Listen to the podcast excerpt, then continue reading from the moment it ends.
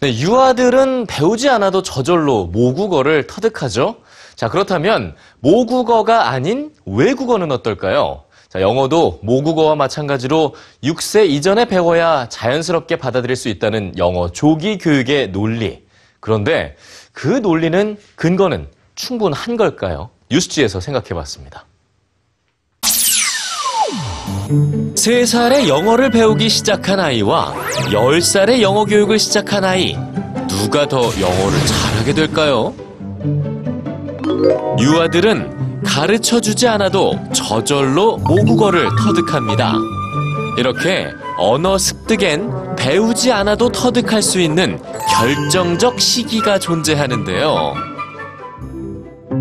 1967년 하버드 대학의 언어학자 에릭 레네버그는 사춘기 이전을 언어 습득의 결정적 시기라고 주장했습니다. 빠를수록 좋고 늦어도 사춘기 이전엔 언어를 습득해야 한다는 건데요. 사춘기를 지나서 언어를 배우면 학습 속도도 느리고 높은 언어 수준에 도달할 수 없다는 겁니다. 그런데 이 유명한 연구의 대상이 된 언어는 외국어가 아니라 모국어였습니다.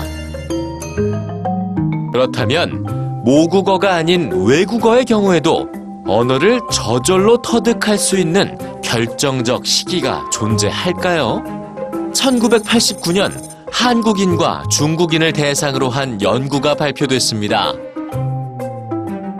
연구 대상자가 된 이들이 영어를 본격적으로 접하기 시작한 나이는 3세에서 39세까지 다양했죠.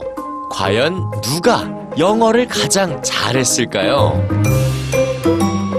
연구 결과 3세에서 7세 사이에 영어를 배운 사람들이 원어민 수준의 영어를 구사했습니다.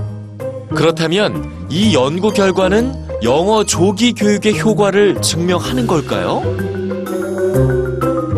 잠깐만요. 영어 교육의 결정적 시기가 3세에서 7세라고 한 이 연구엔 반드시 짚고 넘어가야 할 전제 조건이 있습니다.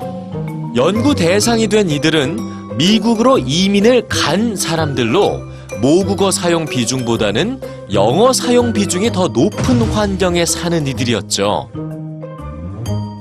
즉, 3세에서 7세에 영어를 접하는 게 가장 효과적이라는 결론은 우리와 달리 영어에 노출되는 시간이 압도적인 영어권 환경에서 생활하는 이민자들을 대상으로 내려진 결론이라는 겁니다. 그렇다면 영어가 일상어가 아닌 우리나라와 같은 환경에선 어떨까요?